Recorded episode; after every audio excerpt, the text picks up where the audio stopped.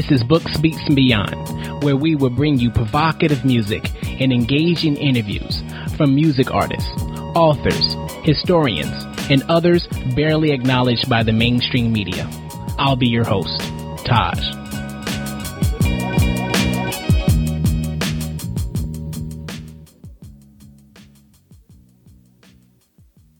Today, I'm talking with Natalie Hopkinson about her book titled A Mouth is Always Muzzled. This book communicates the extraordinary story of the ways art brings hope in perilous times and art's insistent role in contemporary politics and life. Weaving disparate topics from sugar and British colonialism to attacks on free speech and Facebook activism, and traveling a jagged path across Americas, Africa, India, and Europe, Natalie Hopkinson argues that art is where the future is negotiated. Natalie Hopkinson is an assistant professor in Howard University's graduate program in communications, culture, and media studies, and a fellow at the Interactivity Foundation. She is also a former staff writer, editor, and culture critic at the Washington Post and The Root. Natalie Hopkinson, welcome to Books, Beats, and Beyond. Thank you so much for having me. Thank you. So, before we get into it, what compelled you to write this book? So, what compelled me to write this book? I was working on this project for the Interactivity Foundation, um, which looked at the future of the arts and society. And I was conducting these uh, panels of conversations with people all over um, all over the place, uh, including in uh, Guyana, South America, where my parents are from. And uh, the New Press approached me about writing a full, giving it a full book length treatment. And so that's when I went back to Guyana and continued um, following the story of some of the artists that I connected with in Guyana. Ah, so your parents are from Guyana. Did you spend any time? Were you raised at all a little bit in Guyana? You have any connection physically to Guyana? We visited. Uh, mm-hmm. Uh, definitely was not raised there. Mm-hmm. I mean, we had a few visits in my childhood, and um, in 2011, I was probably the longest time that I spent in, in the period that I um, started doing the if arts conversations. But no, I've just been a visitor. Yeah. And again, it's just something I had been hearing about my whole life from my parents. Yeah, yeah, I can see how that could compel you. so, what are the roles of artists in society? Like, what part do they play in making change? Yeah, so in the book, I there are many answers to that question through the book, and there's a lot of answers to that question in general, probably unlimited. Yeah. um, but for the purposes of this, we sort of focused on two uh, very different but very compelling views of what the role of the artist is. So the two main characters who kind of drive, drive the narrative are a, a millennial age poet. Uh, Ruel Johnson is an Afro-Guyanese poet in his 30s. Uh, he believes that art is the tool for social change. Art, using art as expression, you, you use it to express yourself against tyranny and also art as a way to animate whole communities, you know, creating a whole um, creative sector that can be an economic liberation as well. Um, Bernadette Prasad is a painter, and she's in her uh, late 60s when we meet her, and she has personally used art as a way to speak out against um, oppression in Guyana um, in her in her very storied career. But she has a little bit of a different take. She's very skeptical of government being involved in any part of uh, controlling or directing what uh, what happens in art. Why is that? Art is a very personal thing. Well, she finds it's a very personal thing, and it's kind of ruined. Uh, she finds when it becomes part of the state mm. model mm-hmm. of, um, you know, this is this is how we're developing ourselves, and now it's time for us to paint, you know, and create. Like right, she, she right. believes it's, it's much, and you know, she has her personal experiences are what uh, compelled her to have that opinion. You know, during the the era she saw after independence in Guyana, there was a strong socialist um, bent, and you know, she was personally felt like she people tried to just put her in this mold, and she rejected that forcefully. Right. Because that, that kind of makes sense. Because art is freedom of expression, and if you have a government that's trying to bend it in a certain way, I can see how that just causes resistance. Yeah, or just the idea that you know artists are just tools. Right. You know, they're just tools to do to do things for people, and they're not. I mean, to her, it's it's a much more uh, personal expression, and it has to be free. Mm-hmm. You know, mm-hmm. it has to be something that comes. So she, you know, my one of my favorite quotes. She said, "The artist has to tilt at the wind." Mm. You know, that's what the job of the artist is to do, is to mm. tilt at the wind. Um, and so but at the same time, she is as feisty as they, they come. You know, as far as her yeah. speaking out. Yeah, she yeah. definitely she definitely was. Uh, before we go a little deeper, I just want to bring it back to the people who really don't understand Guyana. Um, and if you can try to talk about where is it located and w- what are the demographics of Guyana? Yeah, so Guyana is in the northern tip of South America. It's next to Venezuela and Suriname and Brazil. So the Guyanas were actually there. Originally, there were five Guyanas, and Guyana means land of many waters. Hmm.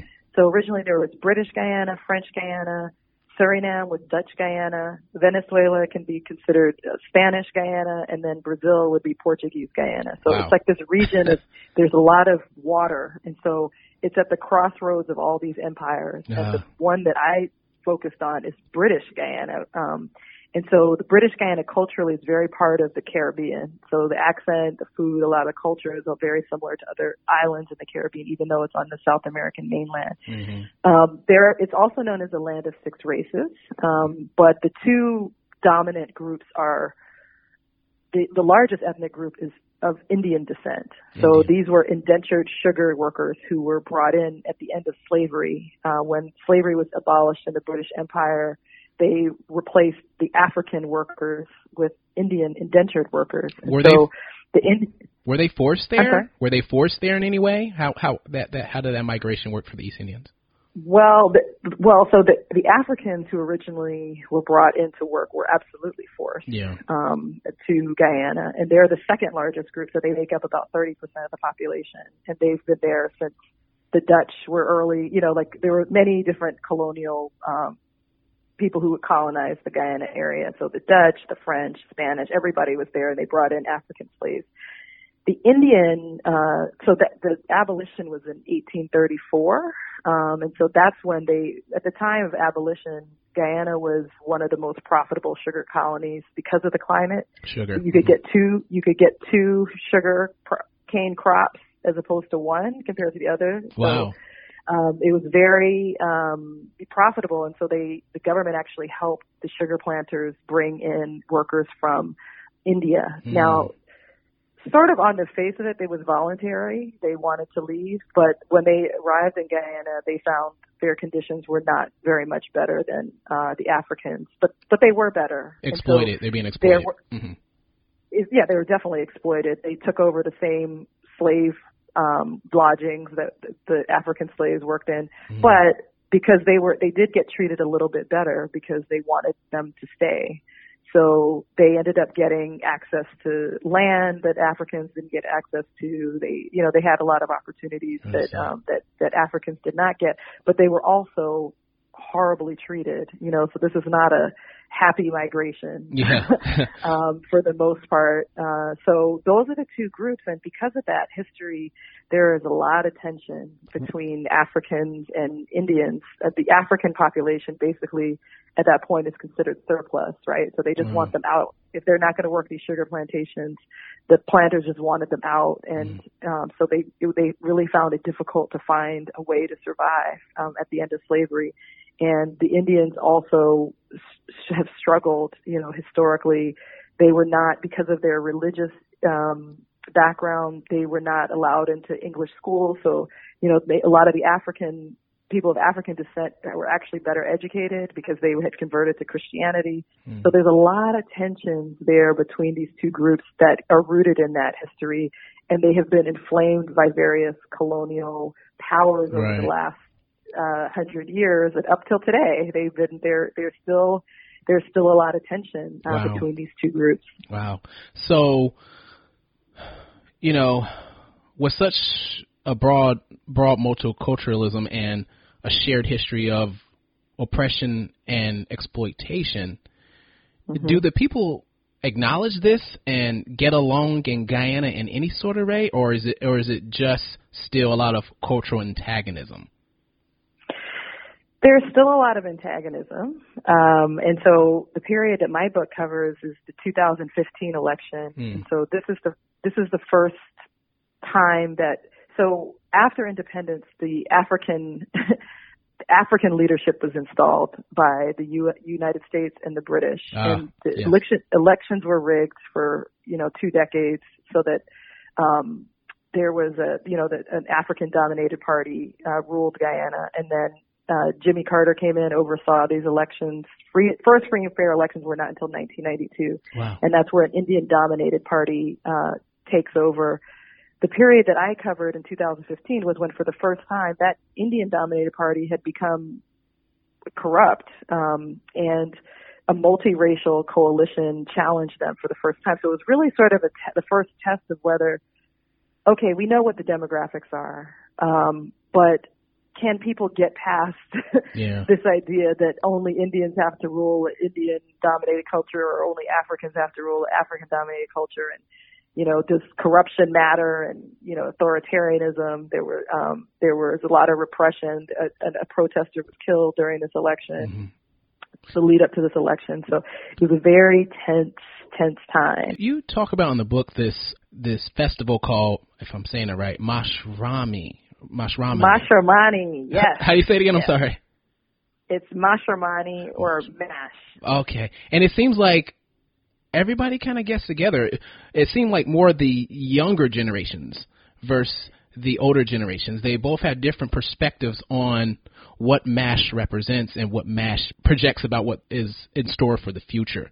If you could talk about absolutely. talk about that. Yeah, absolutely. So, you know, Carnival is a very Caribbean thing, and um, Guyana is, is quite unique and quite colorful. Um, the other thing, you know, I, I mentioned is land of six races, so it's not just Indian and Black, although right. they dominate.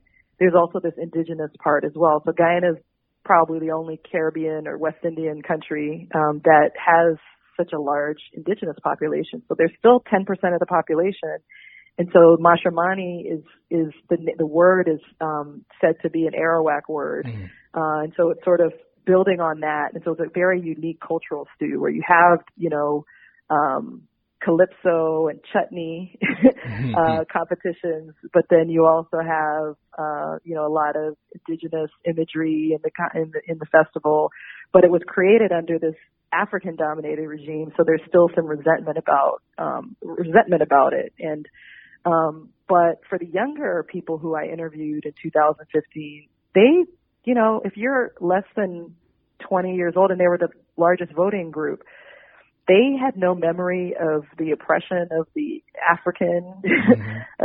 regime. They have no memory of the British ruling. Um, they are just ready for change. They're mm-hmm. ready for a new future. And so they don't have a lot of ways, they don't have a lot of the baggage that their parents' generation does, although they would grow up hearing these stories. Mm-hmm. Um, so, but as far as the festival goes, the ones I talked to, they were like, "This is where we come to have a good time, and this is what everybody does." Yeah. So, and that's what I saw at Money. Everybody winding down. Yeah, all the races.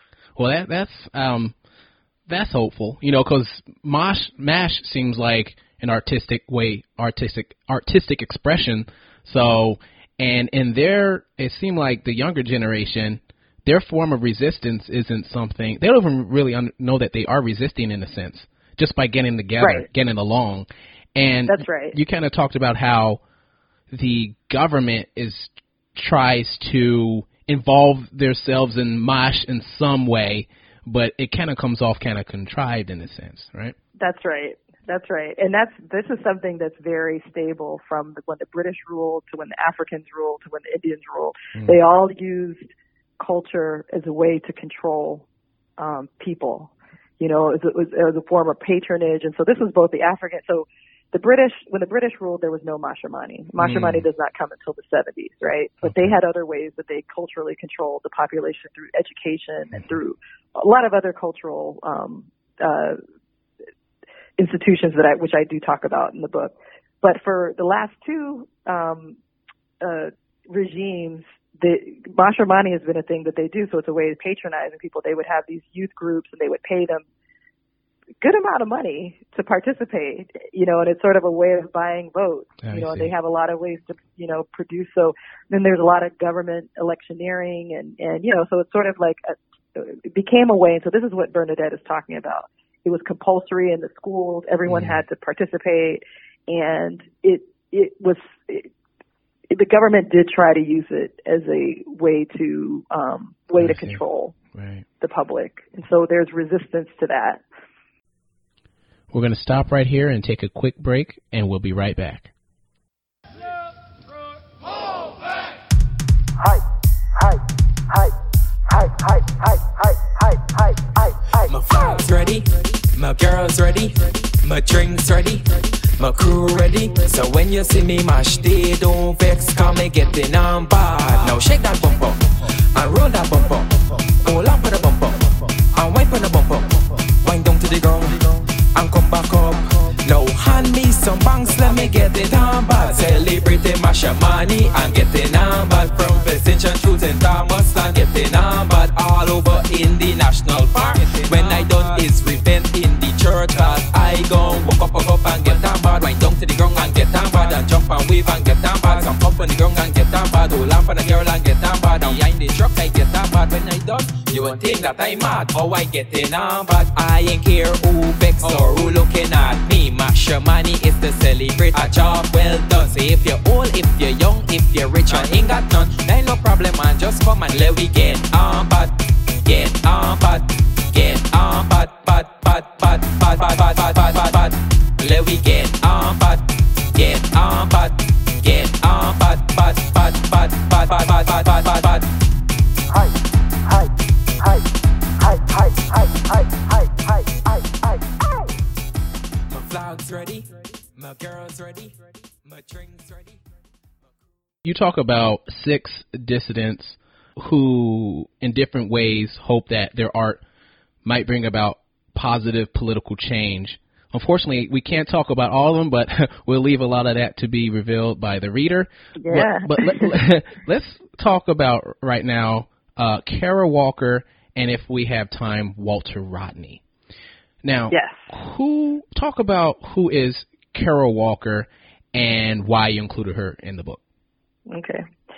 So Kara Walker is one of these one percenter artists. She's a global um, icon. She's one of the most faded, celebrated artists in America and in the world. Um, and her work, she's not an underground underdog artist at all. Um, but I was very struck by her. She did a, a piece um, called the Sugar Sphinx, which is a 40 ton installation. I know, it was fascinating. built of sugar. It was incredible in the old Domino Sugar Factory in New York City, in Brooklyn. Mm. Um, and it, the Domino Sugar Factory was closing, and so she was commissioned to basically do this amazing thing. And so she created this big sugar sphinx, which is a sort of a black mammy figure, Mhm. um, but in the in the image of a sphinx.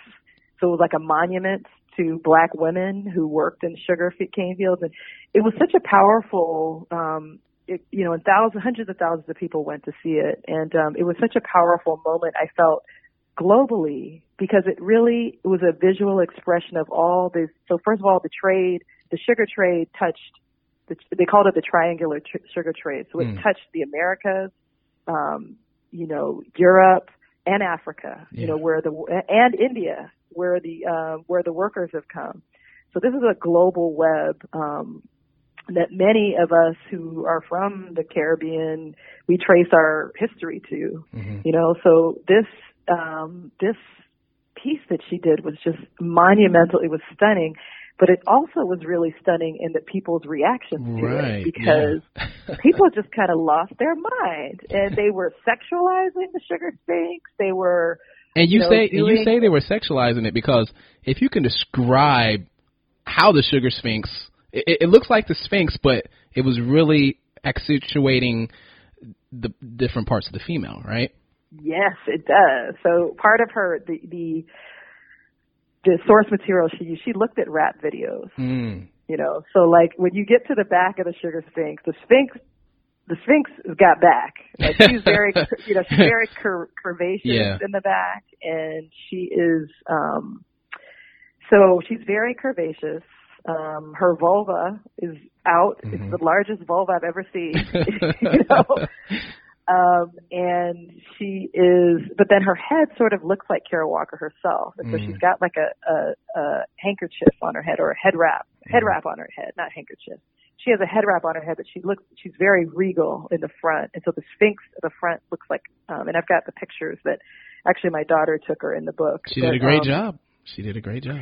and they they she they encouraged people to post social media um, images using the hashtag um, Sugar Sphinx, and so this was sort of an invitation for a dialogue. And so with uh, you know people sexualizing her and sort of really trying to really degrading the Sugar Sphinx was like, like it sort of brought out all of this history of degradation Right. um, that you could really trace back to the sugar cane sugar cane fields. And so and that's what I do. You know, I went back and I looked at some of the literature that talked about women's experiences in sugar, um, in working the sugar cane fields. And that didn't just include African workers, it also included Indian workers. Mhm. So that's where I brought in the work of uh, Gaiutra Bahadur, a brilliant Guyanese um, author who uh, did a book called Coolie Woman, where she looked at the experiences of women sugar workers, and many of them, um, you know, it's it's a very common story for women for women of African descent, and women of, of uh, Indian descent as well. This degradation that they felt on the field. Um, Yeah. She also talked about the the, the uh, domestic violence. You know, the same tools that were used to harvest sugar, like the, these cutlasses, were also used to literally cut down women. Wow.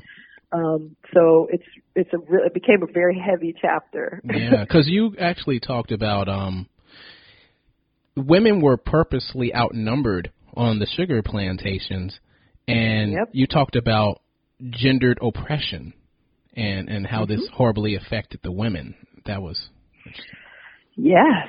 So this is something that's true in many of the area, like probably throughout the Caribbean, um, and definitely in, in Guyana and places like Jamaica, and also Fiji, Mauritius, you know, other places where they had workers, but they never had enough women.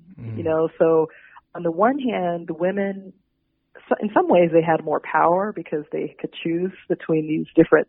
Uh, uh, they, you know, they had their choice. They had men vying for them yeah. but it also created sort of a they uh, called it like a feral. Andrea um, Stuart, who has written about this in her book Sugar in the Blood, it created sort of a feral state, you know, where it was sort of anything goes, and women were um, raped, women were objectified by their fe- fellow workers, also the overseers working the plantation, you know, the plantation owners. Um, and it just really set up this, you know, the scarcity of women really set up this horrible, um, horrible situation, this horrible imbalance um, Mhm. in the colonies. Yeah, and if if I remember correctly, the Sugar Sphinx, um, she I forgot what it was called, but they used to make these little candies. Back, yes, back subtleties. Subtlety. Yeah. Can you just talk Yeah. about that a little bit? Yeah. So the other um, source material that um, Kara Walker mentioned was, you know, re- reading was a book called um, Sidney Mintz, Sweetness and Power, and he talked about the history of sugar and how it really became, you know, at the beginning, like by the 17th century, it was a it was a luxury, and only rich people could use sugar, and so it became a thing where to have sugar was to, it was to show off your wealth, so Mhm. it's sort of a status symbol. So they would actually have these massive um, sugar sculptures made of sugar, and it was just and they would flaunt it out to their guests, and that was a way to show off how much money you had. So this was part of the title that um, Kara Walker gave. So she called it a subtlety um, was the actual the official title. So it sort of harkens back to that time. Um, but where I'm sort of making the connection to Guyana and the rest of the Caribbean is that the moment that they became the moment that it stopped being a luxury and only for the elite was the moment that really the, the West Indies comes comes into fruition, right? So that's when these these colonies became profitable when they came upon they realized they could grow sugar. Mhm. And it was like printing money at that point because um the amount of the sugar consumption um just quadrupled Yeah. um, in the time, and so you know they kind of hit the winning formula once they got sugar, and so it became a mass product, um, and that led to the rise of the West Indies. Wow. Do you think that Kara Walker was able to get her narrative across? Do you think she hit the mark with the people who saw the Sugar Sphinx? Um, and do you think it raised something that was subconscious in their minds to realize that um, how it's affecting how it affect women in the past and how it's still affecting them today and, and our contribution to it? Well, it's such a, I mean, it was such an, uh, it's just an odd spectacle, right? So it's free. You know, it's in this old sugar factory in Brooklyn that's Yeah. gentrifying, right? There's a huge Caribbean population around there and it's gentrifying. Um, I think that, you know, it's like, like great art, there are some people who are going to totally get it. Yeah. Um, and then other, there are going to be other people who just, they, they're sort of reacting to something that's deep in them that they maybe don't even understand, Mm, you know? And so it's sort of like, I think you had both people, you know, people who got it and people who didn't get it. Yeah. Um, and, you know, I think they kind of didn't know how to handle all the people who are sexualizing uh, her and degrading her, Yeah. you know, at first. But to me, that was the point. The uh, the the reactions that it drew drew out in people, these these incredible reactions, Yeah. were part of genius of this particular um, exhibit because it drew it out. You know, and it's like we think these things are hidden, Yeah. but they're always there. It doesn't take much to sort of spark them, and then everybody sort of goes back into their old position. Exactly. So, so can an artist ever truly tell the truth and survive, sustain a living? Yeah, that's a, that's another question too. I think it's posed in the book because I have other, uh, you know, Walter Rodney was another character who I looked at the Guyanese um, historian who was killed in a car bomb in Yeah. 1980 in Guyana after being chased out of Jamaica, Zimbabwe, and uh, and uh, trying to uh, make a life in his in his home country. You know, famed historian studied at University of London. Um, he for the answer to him, he was like truth, like no muzzles, no chill. He Right. had no. he had no. he was like the opposite of the book. I'm like, a mouth always muzzled. Mm, Not him. No, no, no. But see, he also shows that you know um there could be consequences, you know, to not having muzzles. So that's the other piece of it. The mouth is always muzzled by the food it eats to live. Mhm. So people have to decide whether they want to live. Like, what is more important? Is it is it more important to be unmuzzled, or is important to not? And that's sort of like everybody's doing that dance, and Mhm. that's not just artists. That's every single person who is alive and who's trying to survive Right. um, is that you have to make a to, you, you're you're trying to decide between the things that can help you be free and the things that will help you continue to live Mhm. you know and so he's a pretty dramatic example of that but i think it plays out in every we everybody pulls punches every mouth is muzzled Right. you know and so it's but that's the sort of one the human condition to me um Right. and that's why i thought that that poem was so brilliant by martin Carter Yeah. he just he just in very few words described really the human condition He did. the mouth is always muzzled by the food it eats to live Gosh, yeah, that was that was uh, a deep little line. I'm gonna have to use that. we'll be right back.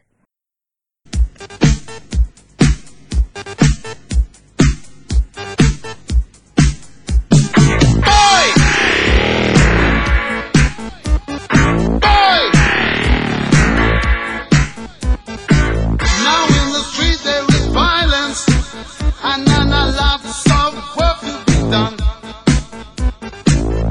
place to hang washing, and then I can't blame all on the sun. Oh no, we're gonna rock down to Electric Avenue. and then we'll take it higher. Oh, we're gonna rock down to Electric Avenue. and then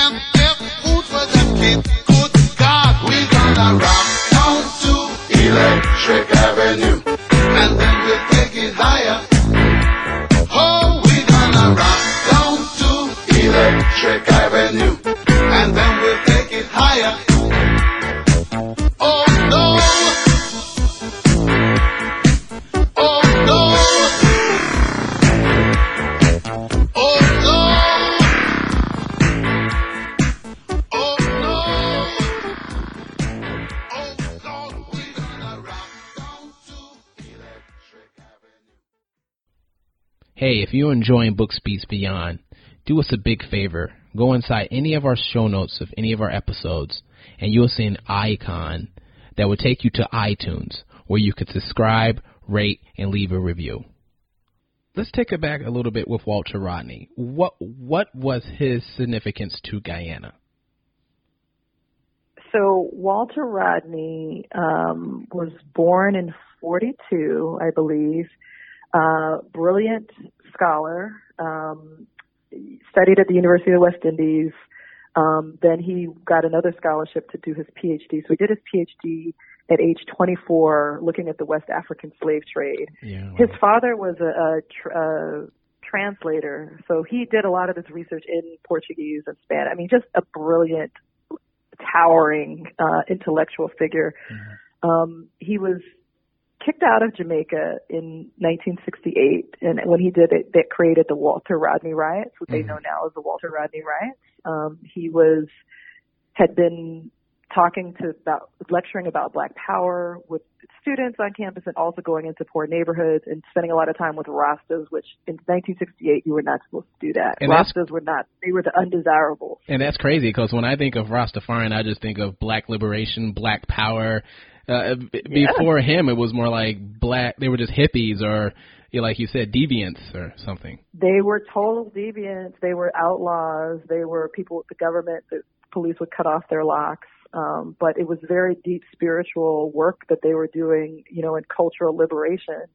And he, very few people would recognize that, and certainly not people who were PhDs trained in Right. London and had as much um, elite, uh, you know, associations as Walter Rodney did. So he was expelled from Jamaica. Then he was worked in Zimbabwe, where he published "How Europe Underdeveloped Africa," which is to this day a Yes. seminal uh, book about um, how Europe underdeveloped Africa. Yeah. You know, it's, it's amazing. Yeah. It's, it's a it's an amazing text to look at. Um, so when he came back to Guyana, he was, you know, I, I mentioned earlier this this this divide between the the people of Asian descent, uh, Indian descent, and people of African descent. And Walter Rodney really had no time for that. So Yeah. he was building a pow- uh, he was building a political power, a political party that had was multiracial, and he was coming for President Forbes Burnham's neck, and he was coming very hard.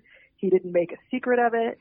He he's like in it. You know, this is what I learned from my doing this book. I come from a long line of smack talkers, you know, and so these people like they just they just have no chill. Yeah. and he just did not care, and he Because Forbes Burnham was almost like a CIA backed leader in a sense, right? He absolutely was. Mhm. Although the CIA kind of changed their mind about him a little bit when he made it Yeah. Guyana Socialist Republic. So they he they they he kind of tricked them too. He was kind of a trickster figure, you know, very complicated, Yeah. very very complicated man Mhm. um, as well. And so, yeah, I mean, Walter Rodney went for his neck, and uh, Burnham was not having that. And so, their confrontation, I mean, the, the lengths that he went to, I mean, the, so they had a series of hearings in 2015 during the election that the, the pr- ruling government staged. So this is 30 years after this happened. They're like, we would like to know who did this, Yeah. right? It was sort of a way to, to scare people or remind people of how things, how horrible things were when the black people ran the country. and so they had these series for like two years, and so it was supposed to be a way to kind of air the truth about what happened. Um, they aired some truths, but I don't know that they necessarily did. But it didn't. It, for my purposes, it just gave a wonderful opening, you know, to be able to talk about him again and revisit his life and think about how the themes of his life in many ways he's one of the characters that bring all of the themes of the book together um, because it's in, in a very unvarnished uh, you know unfiltered form you know how far are you willing to go to be free Right. Yeah. and walter went as far as anybody uh, could to go and he paid the ultimate price yeah. and you know that's that's sort of a reality that we face when we're talking about um, you know speaking truth to power. So how do you think he if if if he was still around today, how do you think he would feel about the uh social political climate today in regards to the black social movements like Black Lives Matter? How, how do you think? Where would he fit in? How would he feel? This is this is such a good question because was that's a question I kept thinking in my mind as I was researching and writing this chapter. You know, because he was talking about Black Power movement and that and the global Black Power movement in particular, Mhm. and there are many parallels to the Black Lives Matter movement. The way that the, the organizational structure, you know, and how they, you know, these are youth movements, um, and so I think that. I mean, you, it's hard to compare historical figures now, but I'll say one thing is that Black Power just linguistically is so much different to Black Lives Matter. Mm. It's just a different. Black Power is like Black Power. It's bold. Yeah. you know, we're here.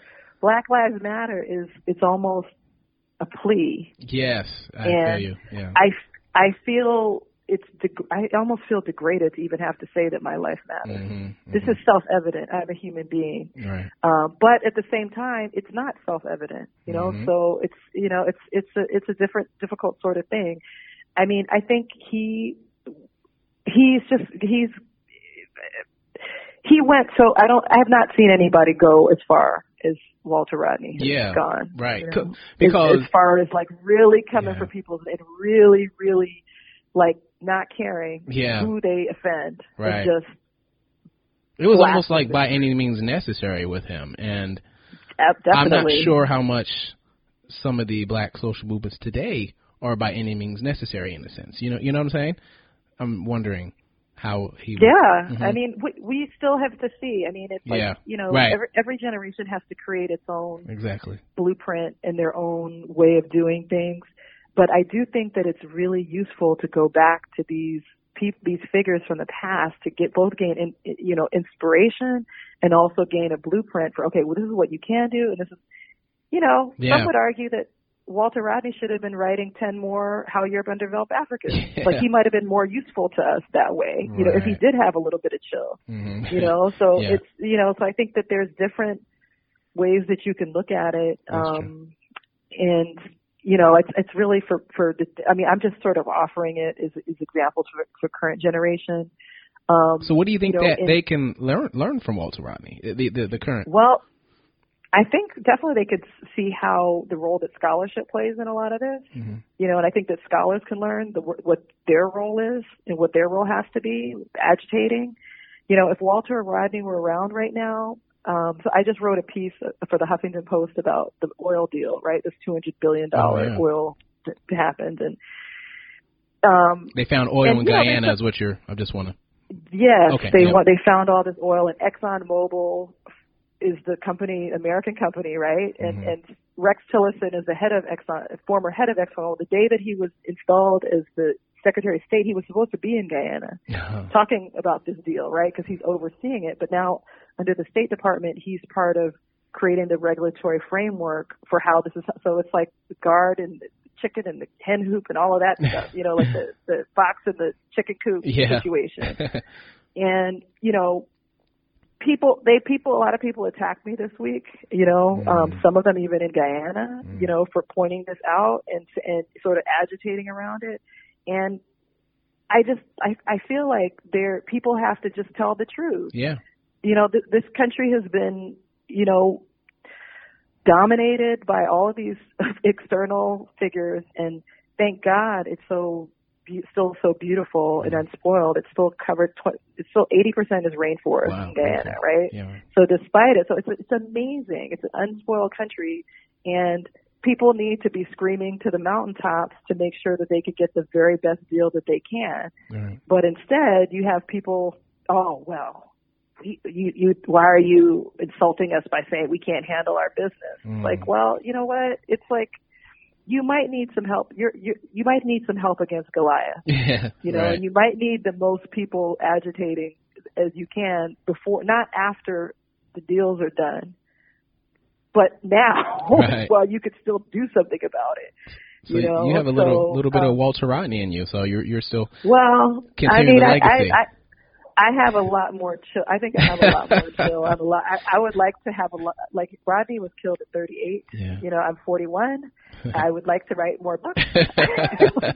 yeah. I would like to see my kids grow up. You know, but at the same time, you know, like you just can't be afraid to tell the truth. And I think that this is what we owe. This is Yeah. a legacy that we we we have to continue. Right. And these are things that these are things that our uh, elders have taught us, and you know, not to mention, you know, the the people who I wrote about in Guyana right now have no chill. Ruel Johnson has no chill. Yeah, yeah. none, none. And he represents he, he represents more of the the the the newer generation, highly into technology. Um Mhm.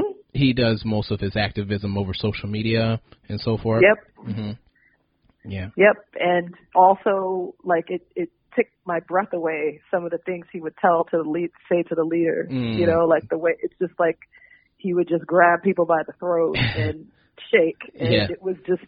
It was so harsh. It was very difficult. even, even from the U.S., I'm looking at this stuff. I'm like, oh my goodness. We'll be right back.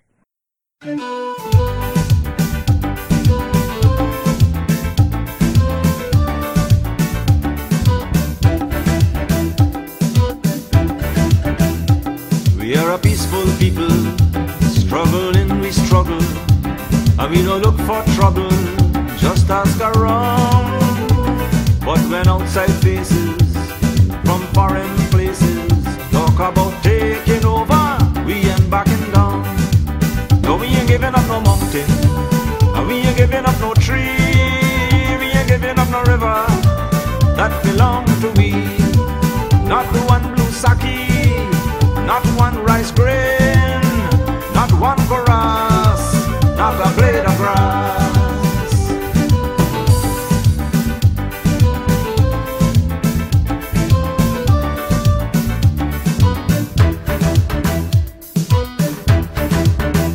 This land is our land now. We're gonna make it somehow. We will bend like a bow, but never break. Our fathers came here, and they lived and died here. And we are moving from here, make no mistake. No, we ain't giving up no mountain. No, we ain't giving up no tree. We ain't giving up no river that belong to we. Not one blue saki, not one rice grain, not one for us, not a blade of grass.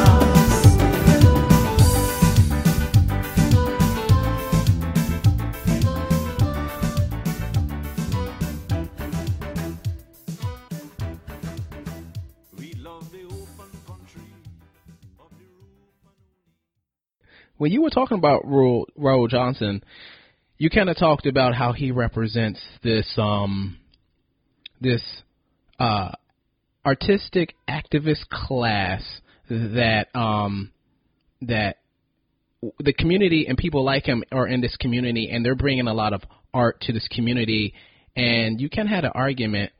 I I just want to get try to get more shape around it how um art can serve as a tool like in the service of like economic development and how art can ex- uh, inspires growth and regeneration in the community and and how you also talked about the creative class and how they are driving the economies of the future. Can, can you talk Yes. about that in relation to the book and also talking about I don't know how that ties in with knowing that now that there's oil there, wouldn't that bring Yes. economy? Up to, it seems like two things clashing: art and and Yes. business, in a sense. And if you could talk about that, yeah. I'm so glad that you brought that connection because I, I, I didn't bring it out explicitly, but to me, that's what I was hoping people would do because the whole thing about Guy, like Ruel is sort of like this dreamer, utopianist. Guyana can be a place where they can do film here. You know, we have this mm-hmm. beautiful vista. We can do our art and our creative, and we can have this whole sector. And when you really talk, and you know, I looked at this literature. So Richard Florida talked about the rise of creative class and how these these are winning the, the economies of the future. You know, ideas. You know, that, that's what will drive things. Yeah. So you can kind of skip the whole industrialization phase and just go straight, you know, go straight to the the creative class. But you know, my argument in in when I'm talking about him is that you know, I think it's sort of you're selling people a bill of goods because creative class is really more about class. Yeah. Um, if there's no if there's no money, then what are you? Who are you selling to? Exactly. And Yeah. you know what is happening here. So, but and this is why the artists are just the best people because okay, you start thinking about this like, yeah, we can have a creative sector. But then, okay, here's the thing that you're you're running into. You're like, okay, but where's the money? Mhm. And then, whoa, hold on, we just got two hundred billion dollars, maybe four hundred billion dollars.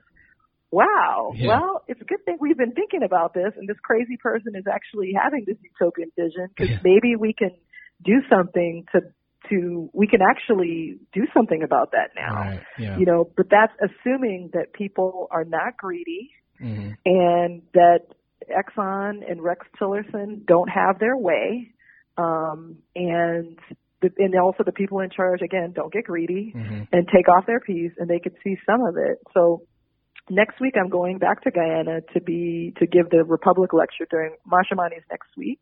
Oh wow. February Okay. 23rd. So I'm going back to give the Republic lecture.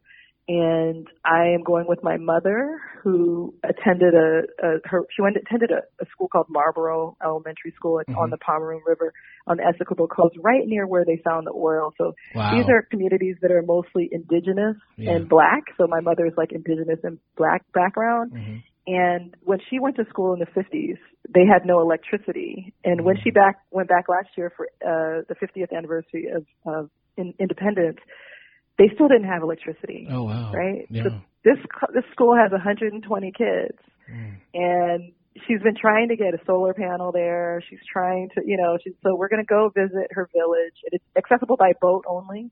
So you Mm. have to like all the kids go to school by boat. Um, and so these are like these these are the communities that are truly left behind, not just within like global, but even within Guyana. They're Right. often forgotten. Right. So that's to me is like that's the sort of issue. Like I'm that's why I'm that's where I'm watching. Right. Like yeah. this is a lot of talk, Yeah. right? But if you can't give kids an electricity in their village, then I don't want to hear about it. Exactly. I just don't want to hear about it from This- anybody. Yeah, this is not going to be the old exploitation. You're gonna if if you want to do something with this oil, you, you, it's going to have to benefit the people. Is basically what's going on. it's gonna and certainly the people who are right there. I mean, Exactly. the Essequibo Coast. It's a very remote region, and I I need to see some some results. Yeah. And I'm gonna be keep being loud about it. I know. you I told you you have Walter not- Rodney in you. You just don't know it. yeah. So but I'm grateful for the vision. So back to your question, I am grateful for the vision of these artists Yeah. because because you know you sort of see these things that aren't there and that nobody else sees. You know, it, it that's what can keep driving us forward Right. as a as a society. Um, so I'm grateful to artists. We have to have these dreamers, the po- the poets, the painters. Um, they're they're essential in helping us move forward. Right. Because you said someone in the book, I forgot exactly the quote. I um, feel bad that I don't remember it, but someone said, if you can imagine it, it's easy. Now you can create it. I forgot who said that, but that's that just sounds like an artist. That just sounds like an artist. Something It, an artist you know what? I'm going to tell you something funny about that quote. That was not an artist. That was a student. That was a 19 year old engineering student. Wow. And he was the one earlier on in that conversation. He said that he didn't think that Guyana had, like, should be spending their money. We're poor. We're broke. We don't need to be spending our money on art. Right? hmm And then a little bit late, and this is one of the if arts and society conversations I had. Then later on toward the end, he was like, well, you know, it is important because Mhm. it's not about how smart you are. It's about being able to envision something, Mhm. you know?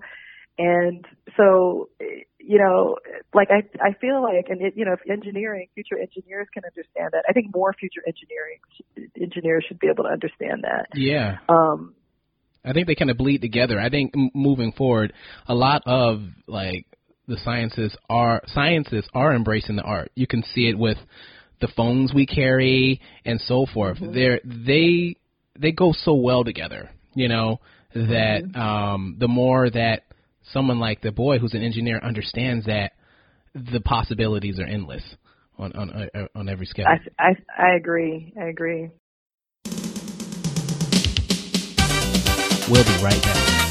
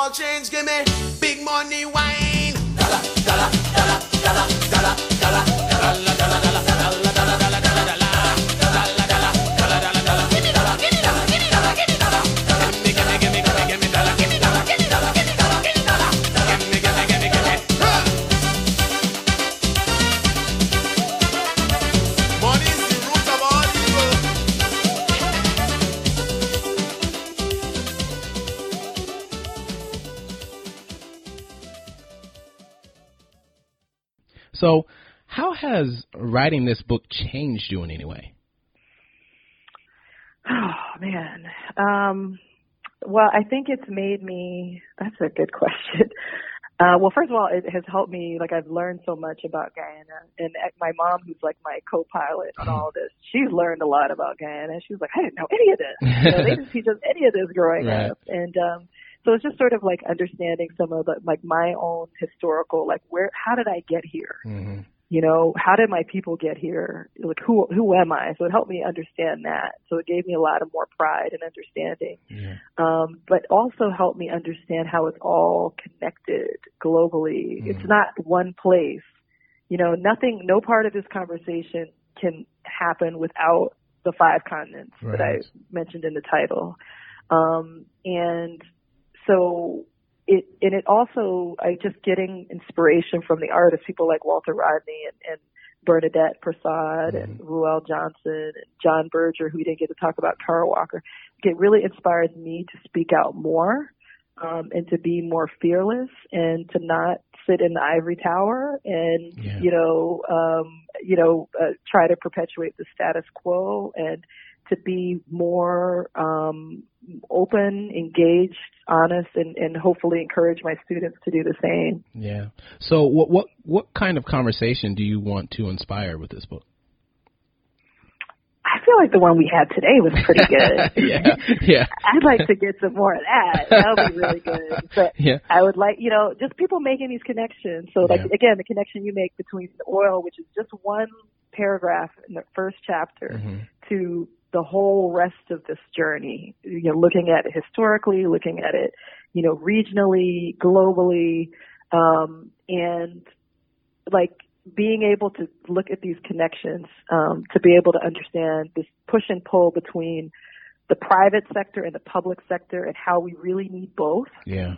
Um, I think going into this project, you asked how it changed me. I think going into it, I was more of a person. So starting in 2011, I'm thinking, oh, we just need more, more, more funding for the arts, and and I still believe that, right? But I'm sort of more like I think Bernadette sounds pretty wise when you think about a Trump administration, you know, controlling the purse strings, Oh right? yeah. Right. so it, you know, like she starts thinking like, oh yeah, maybe she has a point. You know, maybe we really don't want too much of this. That's and true, maybe yeah. it, you know, like how legitimate is it when, you know, this certain people who've taken control of the government are di- demanding it or dictating it. Like Right. the the idea of a Trump controlling, you know, the arts oh. and humanities is real. it's a very scary thought. And And so you know it makes what? you like, oh, thank, thank goodness we have a public, we have a private sector. But you know, Bernadette Prasad much of a will paint some beautiful pictures though, because she likes to use brilliant colors, and we have an orange president, Mm-hmm. so she probably has some very nice pictures. If you think about she probably does. Yeah, yeah. That's the thing with Bernadette is that her pictures are so beautiful, and it's like this. She she's finding the beautiful, the beauty of Guyana. So you know, the where I, where I talk about it being unspoiled. You know, like she's she paints these lush rainforest landscapes, and it's really just showing the like the absolute beauty um, of the place. And be, despite all these challenges that it's had, like almost because of the challenges, like it has not been developed as much as maybe some people would like, but that also means that it, so much of it has been preserved. Um, and so that's sort, sort of one of the fights that, um, the really important fights ahead for, uh, for Guyana. Yeah. Um, but yeah, so it's big, I think the big thing, like it made me think, okay, we definitely need a strong public sector where, and we also need a strong private sector. And both are so important because when that mouth is muzzled by the food it eats to live, you know, you need to have a diverse amount of sources of food, you know, and diverse, diverse sources of support just so that we can get the most ideas out. We can have the most honest conversations about where we are as a society. hmm And I always wonder, as I was reading this book, and just how you're talking about talking about the history of Guyana and and all of these these uh, revolutionary artists, you're actually going toward becoming kind of that revolutionary artist as well. And how how do you feel about what that might project on your career? How do you feel about your sustainability in a sense? The more you present the truth, what what what what what does that Ooh, that's to a you? good, another good question. That's another good question. I try, you know, just like I, this is also like a personal answer and a public. The idea of having diverse funding from the public and private sector, you know, that's what I partly, I personally do a lot of different things. Yeah. I still do freelance. I'm a columnist for the Huffington Post now. I just started that this month. I teach at Howard University, uh, you know, um, full time on the faculty. I'm Howard I'm alumni. fellow- Uh, yeah, ain't you? Um, and I also do, I'm a fellow at the Interactivity Foundation. I do consulting, you know, I do, I'm very West Indian in my job and my yeah. And that's, that's part of, that's, that's actually the only thing I think I can think I can do to protect my voice, Yeah. you yeah. know, is to make sure that I'm not beholden to any one thing and Right. nobody owns me. Right. Um, and I have kids, so I'm very cognizant of keeping that food on the table. yeah. Right. um, and so, but despite that, I mean, I think that I've had a pretty good run as far as like, I don't feel muzzled, hmm although I know I am. Yeah. I know I am because, you know, you just, that's just the human condition, but Mhm.